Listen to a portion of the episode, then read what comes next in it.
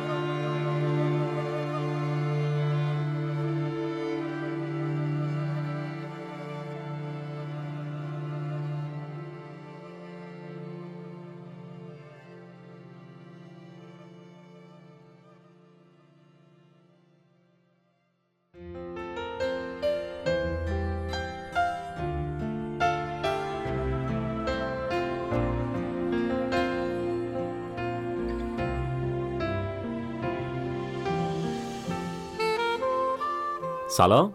امیدوارم هر کجایی که هستید حالتون خوب باشه. من محمد تقیزاده هستم و این برای دومین باره که در دیماه 98 با هم روی این کاناپه میشینیم.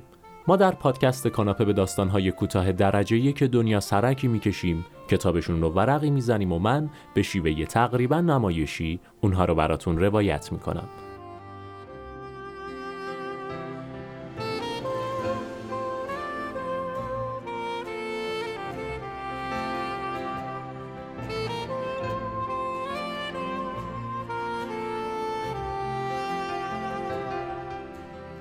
قبل از هر چیز خیلی ممنونم از اینکه بزرگترین سرمایه خودتون یعنی توجهتون رو برای دقایق پیش رو به من و این پادکست دادید و امیدوارم در انتهای این اپیزود از خرج کردن این سرمایه ارزشمند پشیمون نشده باشید. در اینستاگرام، توییتر و تلگرام می‌تونید با آیدی کاناپ underline پادکست با spell K A N A P E underline پادکست من رو پیدا کنید و علاوه بر اون اگر نظر، انتقاد، پیشنهاد و یا قصد معرفی یک داستان کوتاه درجه یک رو داشتید می‌تونید علاوه بر شبکه های اجتماعی از طریق ایمیل کاناپ underline پادکست با هم در تماس باشید. این رو هم یادآوری کنم که پادکست کاناپه رو می‌تونید در همه اپ های پادگیر و کانال تلگرام با جستجوی کلمه کاناپه یا پادکست کاناپه به فارسی بشنوید.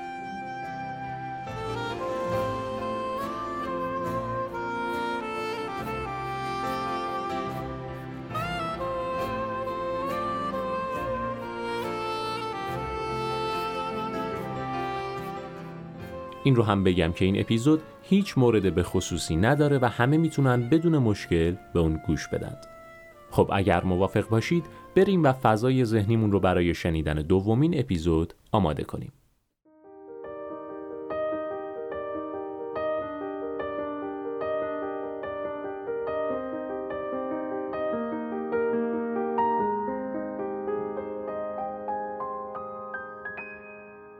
سرقت اثر هاینز ریسه.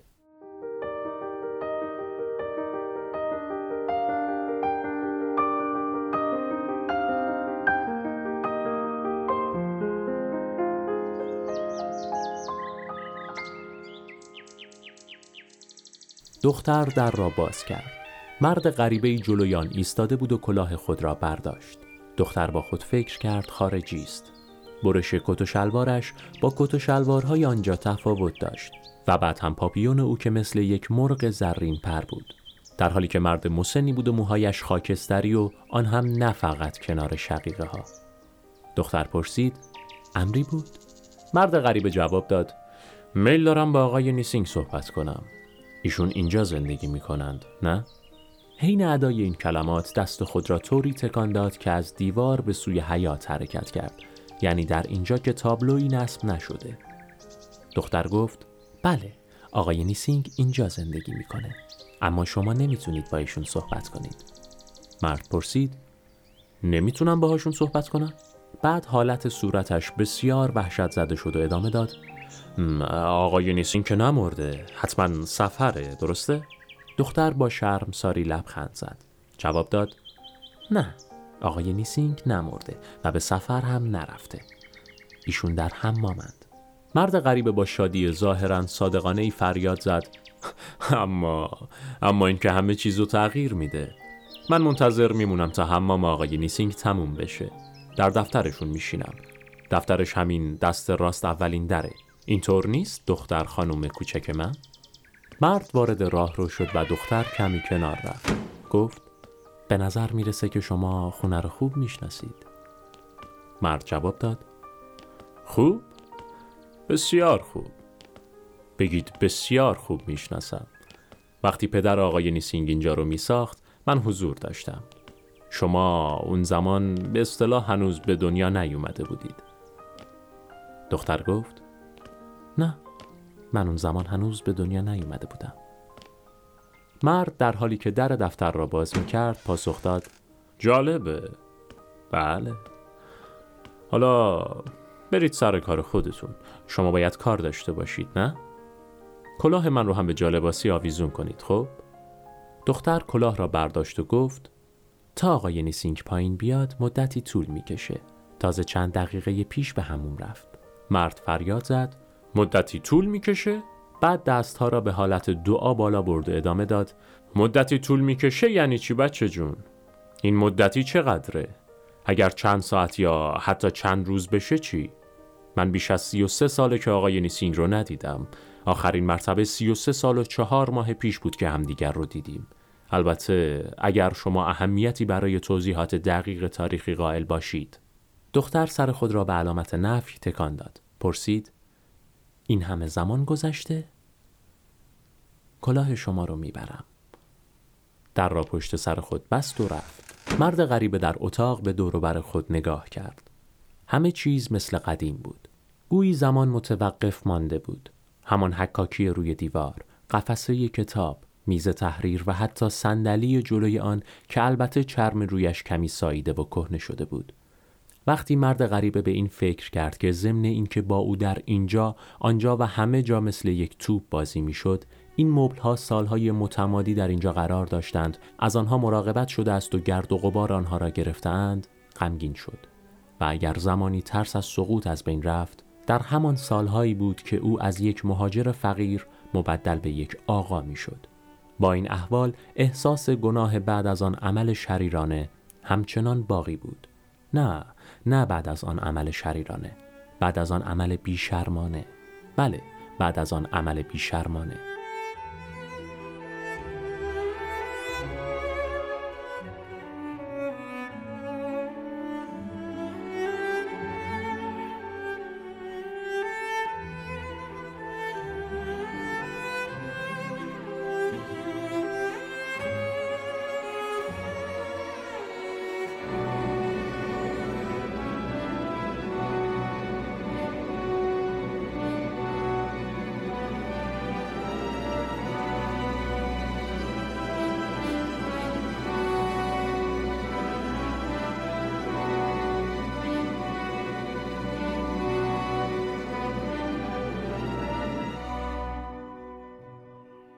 مرد به میز تحریر و کشوی وسطی آن نگاه کرد.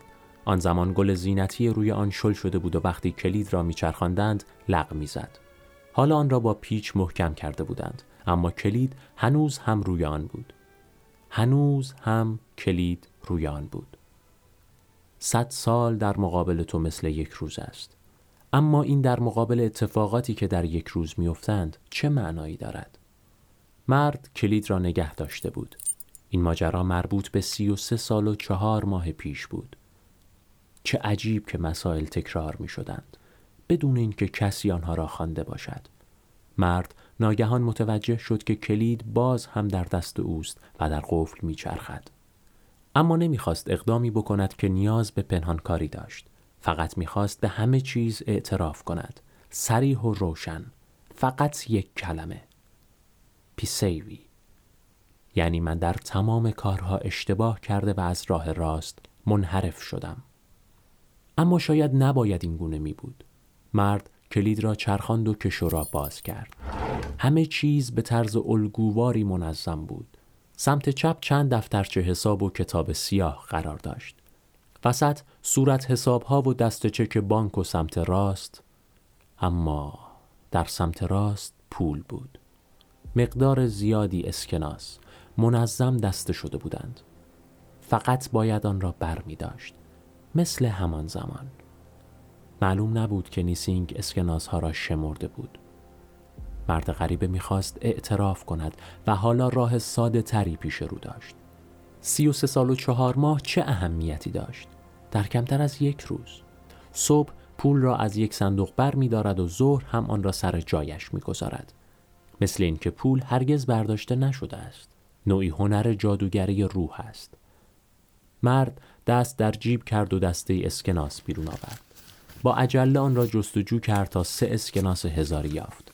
فکر کرد سرمایه اولیه به اضافه سودش. بقیه پول را در جیب گذاشت. اما آن سه اسکناس هزاری را فورا در کشو و کنار بقیه پولها نگذاشت. فکر کرد نباید کفاره یک عمل بیشرمانه به این سادگی باشد. می‌خواستم اعتراف کنم. با صدای شنیدن قدمهایی در راه رو مجبور شد که تصمیم بگیرد. اسکناس ها را بین پول های کشو قرار داد و کشو را بست. بلا فاصله نیسینگ وارد اتاق شد.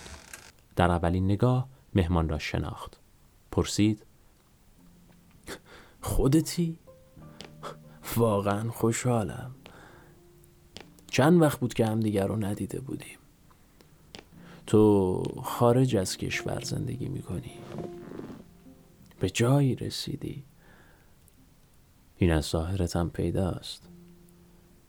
یه مرتبه با شخصی صحبت کردم که با تو ملاقات کرده بود. گمون کنم که به کارخونه تو اومده بود.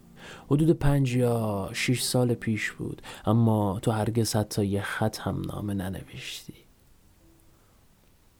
نه. دوران سختی داشتی نه؟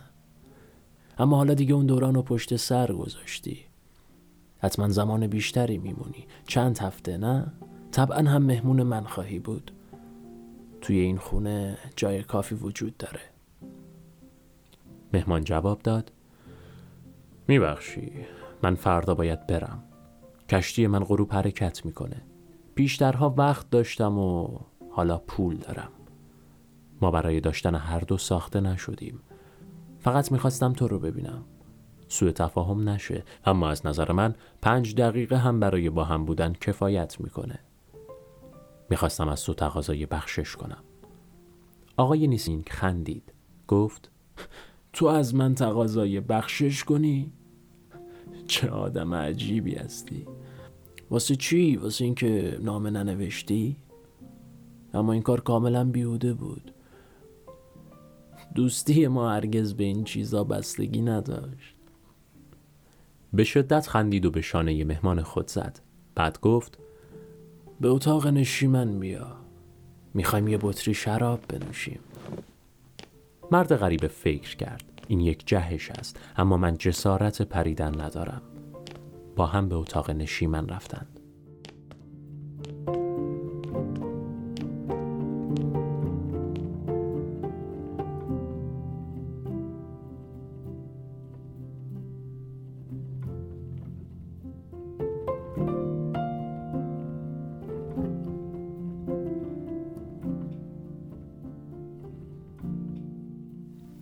پرسید ازدواج کردی؟ نیسینگ جواب داد ازدواج کرده بودم همسرم از دنیا رفت ده سال پیش بود دو سال بعد از رفتن تو با اون ازدواج کردم تو چی؟ من تنها زندگی می‌کنم بچه هم داری؟ بله یه پسر 22 ساله دارم 22 ساله؟ چه سن پر امیدی؟ بله پر از امیده.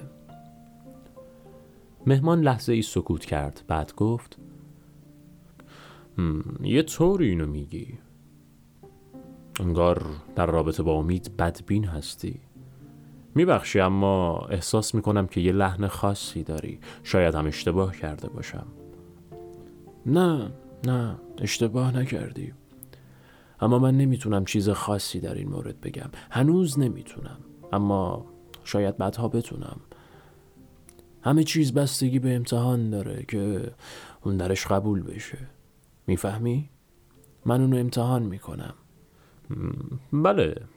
چه امتحانی؟ نیسینگ تفره رفت. گفت نمی‌دونم آیا باید در این رابطه صحبتی بکنم یا نه. یعنی حالا شاید باید منتظر نتیجه امتحان بشم. مردد به مهمان نگاه کرد. زیر لب گفت اما از طرف دیگه شکست چیه؟ مثلا ما دوستای خوبی هستیم. اینطور نیست؟ مهمان پاسخ داد بله دوستای خوبی هستیم. سخنان احساساتی نیسینگ او را ناراحت کرد. ناگهان نیسینگ پرسید به خاطر داری که چندین سال پیش پول منو به سرقت بردن؟ مبلغ زیادی نبود. اگر درست به یاد داشته باشم هزار یا هزار و دیویست کرون بود. فقط اون زمان برای من پول زیادی بود. بخش اعظم دستمزد من برای اولین کشفی که کرده بودم.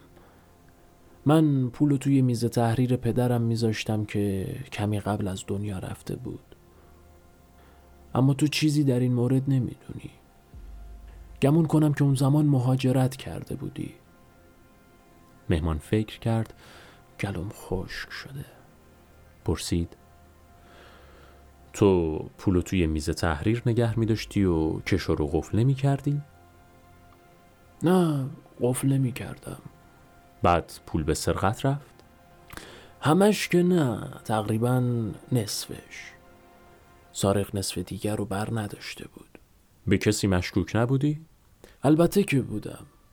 اون زمان یه دختر خدمتکار داشتم. حدس می‌زنم که اون تنها فردی بوده که می‌تونسته پولو بدزده. اخراجش کردم. دلیل اخراجش رو بهش گفتی؟ نه. این کار رو بیهوده می‌دونستم. مطمئنا انکار می‌کرد و منم نمی‌تونستم چیزی رو به اثبات برسونم. بعدش چی شد؟ هیچ اتفاقی نیفتاد. اون زمان کمی بدبین شدم. البته هنوز هم گاهی پول رو توی کشو می‌ذارم. اما اون رو میشمرم و بعد افرادی رو که نزدیک کشو میشن تحت نظر می‌گیرم. به این ترتیب اونها رو امتحان می‌کنم. حتی پسرت رو؟ بله. این پولی رو که با اون افراد رو وسوسه می‌کنی کجا نگه میداری؟ توی میز تحریر دفترم. یعنی شماره اسکناس هایی رو که توی اون کشو گذاشتی یادداشت کردی؟ نه. پس مقدار پول رو نوشتی. چرا باید این کارو بکنم؟ می‌دونم چقدره. مهمان شانه های خود را بالا انداخت و گفت آدم توی این مورد به سادگی دچار اشتباه میشه. صدای باز شدن در خانه به گوش رسید. نیسینگ گفت خودشه. امروز به من گفت که شب دوستاشو میاره و منم در مورد رفتن به تئاتر جواب دقیقی به اون ندادم. همین الان دختر خدمتکار رو هم مرخص کردم. اون گمون می‌کنه که تو خونه نیستم. صدای قدم ها شنیده شد که از پله ها بالا می‌رفت. نیسین گفت لباس عوض می‌کنه. مهمان پرسید گمون نمی کنی که این بدگمانی به پسرت بسیار وحشتناک باشه؟ آیا دست کم یه دلیل برای سوء زن خودت داری؟ نیسینگ به سوی مهمان خم شد و پرسید یه دلیل؟ سه چهار یا پنج دلیل دارم ولخرجی ها و قرضهاش نذارم رو بشمارم اما امروز می‌خوام بدونم که آیا باید بهش بدگمان باشم یا نه بدون اینکه حرفی بزنند خوردند و نوشیدند. بعد از مدتی صدای پایین آمدن از پله ها آمد. بعد دری بسته شد. نیسین گفت رفت توی دفتر. مهمان سر خود را به علامت تایید تکان داد. دو یا سه دقیقه گذشت که هیجانی تقریبا غیر قابل تحمل همراه داشت. سپس در بسته شد. سکوت.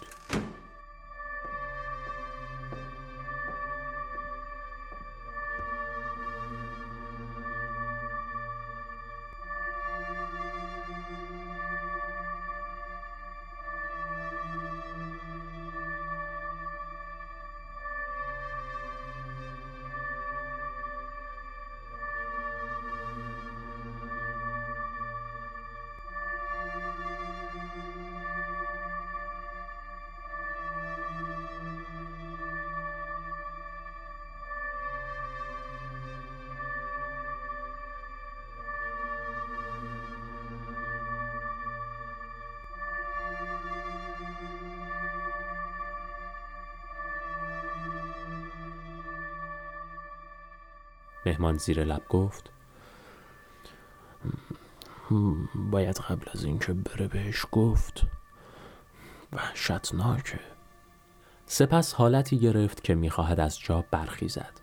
نیسینگ پرسید می‌خوای چیکار کنی؟ خواهش می‌کنم بشین. در هر صورت همه چیز مشخص شده. آیا اطمینان داری که اون دختر کاملا. در خانه بسته شد و نیسینگ فورا از جا برخاست. گفت دو دقیقه دیگه میام. و مهمان سری به علامت تایید تکان داد. فکر کرد باید اعتراف می کردم آخر به که؟ به کسی که دام می‌گذارد؟ غیر ممکن بود. مجددا در صندلی راحتی خود فرو رفت. تقریبا ده دقیقه طول کشید تا نیسینگ بازگشت. گفت عجیبه. واقعا عجیبه. چی عجیبه؟ مقدار پول درست نیست. پس واقعا دزدیده شده؟ نیسینگ تقریبا فریاد زد. نه نه اون اون چیزی ندزدیده. یا یا اینکه من اشتباه می‌کنم. چه می‌دونم؟ مقدار پول شاید باید مقدار پول رو می نوشتم مهمان سوال کرد. بالاخره چی شده؟ نیسینگ فریاد زد. پولی که توی کشوه از مقداری که من گذاشته بودم بیشتره. من پنج مرتبه بسته ها رو شمردم. هر بار هم یه مقدار شد. دست کم در این مورد اشتباه نمی کنم. دقیقا هزار کرون بیشتر از اون مقداری که تو خاطرم هست توی کشو قرار داره. مهمان گفت پس تو در واقع نمی‌دونی چه مقدار پول توی کشو گذاشته بودی. نمی توانست جلوی لرزش بدن خود را بگیرد. هزار کرون زیادی یعنی دو هزار کرون کمتر. نیسینگ سر خود را به دستهایش تکیه داد. زیر لب نجوا کرد. بله طور دیگری نمی‌تونه باشه. نه؟ آخه چطور ممکنه که پسر من هزار کرون بذاره توی کشو؟ آخه اون اصلا این همه پول نداره. اگر هم داره باید اونو دزدیده باشه. بله باید دزدیده باشه. چی گفتی؟ چیزی نگفتم. سکوت کردند و بالاخره با هم شام خوردند و در مورد چیزهای دیگر صحبت کردند. مهمان فکر کرد من باید اعتراف کنم. اما نه اینجا. چقدر وحشتناک است. همه چیز را می توان آزمایش کرد اما انسان همه را می شکند همه جا پر از گناه است. باطلاقی از گناه است و هیچ کس سربلند نیست. بالاخره گفت من خستم. نیسینگ او را به اتاق مهمان راهنمایی کرد. شب خیر و به امید فردا. بله بله شب خیر مهمان به رخت خواب نرفت بلکه در صندلی راحتی نشست و به دیوار زل زد. دو هزار کرون دزدیده و در امتحان هم قبول شده است. اما این کار بدتر از دزدیدن هزار کرون و متهم کردن و اخراج یک بیگناه از خانه نبود. بود؟ مطمئنا بهتر بود. فکر کرد پول من در جای خوبی سرمایه گذاری شده است. صورتش حالتی از تعنه داشت. یک انسان بد را که شبیه خودش بود از یک اتهام نجات داده بود. این یک سرمایه گذاری طلایی و خداپسندانه است. حالا چه باید کرد؟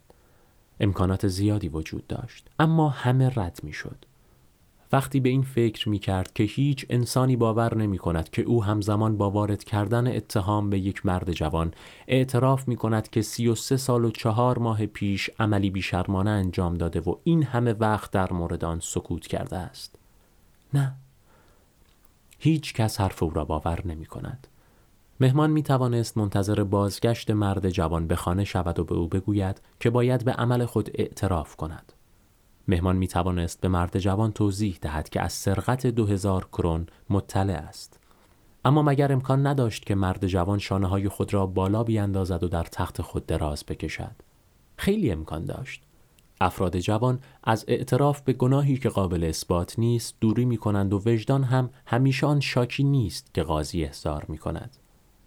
ساعت چهار صبح بود و پشت درختان مقابل پنجره هوا شروع به روشن شدن می کرد که مهمان پشت میز نشست و نامه ای را آغاز کرد.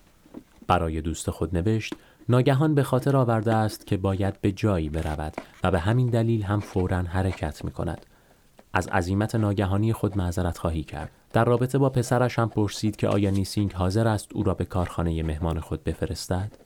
برای انجام کار بسیار سختی که برای او مناسب است. همانطور که می‌داند او هیچ وارثی ندارد.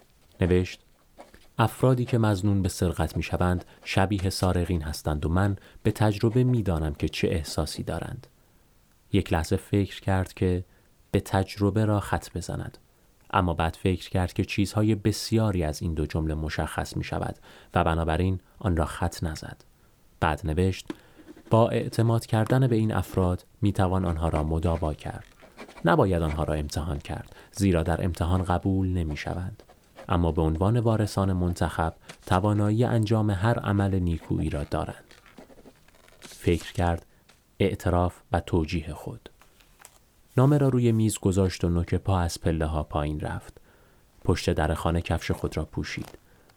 توکایی می‌خواند و روز روی گلهای باغ گسترده شده بود. کنار دروازه برگشت و به پشت سر خود نگاه کرد. به نظرش رسید که در اتاق خواب دوستش هنوز چراغ روشن است. اما خیلی امکان داشت که انعکاس آفتاب در حال طلوع در پنجره او را به اشتباه انداخته باشد.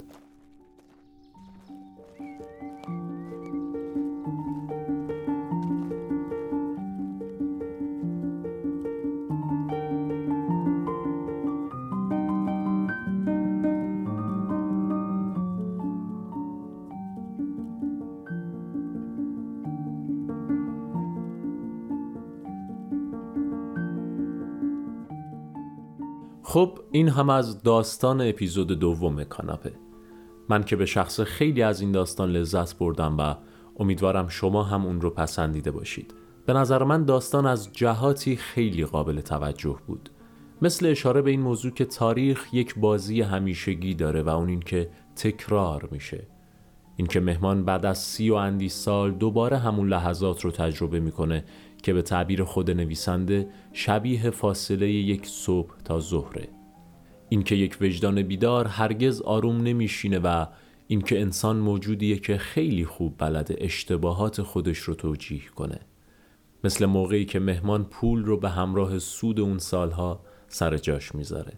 ولی به نظر من در کنار همه اینها از دو جهت این داستان خیلی حائز اهمیت و جذابیتش رو برای من بیشتر می‌کنه. اولیش اینه که نویسنده در این داستان بسیار زیبا این موضوع رو به تصویر می‌کشه که همه ما فارغ از نقش و جایگاهی که در زندگی همدیگه داریم چه تأثیرهای شگفتآوری که نمی‌تونیم روی زندگی همدیگه بذاریم. در واقع کاری که شاید از نظر ما خیلی بی اهمیت جلوه بکنه و تو منطق خودمون آسیبی به کسی وارد نکنه می‌تونه برای همیشه زندگی یه فرد دیگر رو تحت تأثیر قرار بده و در واقع تأثیر دومینووار آدم ها در زندگی همه که به نظر من خیلی بهش بیتوجهیم. یک دزدی ساده از یک فرد ثروتمند یک خانم خدمتکار رو گناهکار و اخراج کرد و باعث شد اون فرد که در این داستان آقای نیسینگ نام گرفته برای همیشه به همه افراد دوروبرش مشکوک باشه تا جایی که حتی پسر خودش رو امتحان بکنه. در واقع شخصیت مهمان فکر می‌کرد که با برگردوندن اون مبلغ به اضافه سودش می‌تونه سرقتش رو جبران بکنه و برای همیشه اثرش رو و گناهش رو از بین ببره. ولی در روند داستان متوجه میشه اثراتی که از اون سرقت به جا مونده به هیچ وجه قابل جبران و قابل محو کردن نیست و این سرقت مثل گلوله برفی بوده که در دامنه کوه تبدیل به بهمن شده. و مورد دوم این بود که نویسنده برای این موزل برای این مشکل که آقای نیسینگ با پسرش داشت راهکار ارائه میده. حاضر میشه برای جبران بخشی از اشتباهش پسر آقای نیسینگ رو استخدام بکنه و با اعتماد بهش اون رو اصلاح بکنه. به نظر من تصویرسازی ها در داستان خیلی خوب بودن و در آخر داستان مخاطب با هیچ کجای داستان بلا تکلیف نمیمونه. من که خیلی لذت بردم. امیدوارم برای شما هم همینطور بوده باشه. لطفا اگر نظر، نقد یا پیشنهادی دارید اون رو با هم در میون بذارید و اگر مایل بودید این پادکست رو به دوستانتون هم معرفی کنید. این رو هم بگم که اگر تمایلی به حمایت از پادکست کاناپه دارید می‌تونید در صفحه هامی باش که لینکش در توضیحات هست از این پادکست حمایت کنید. پیشا پیش ممنونم ازتون و ارادت.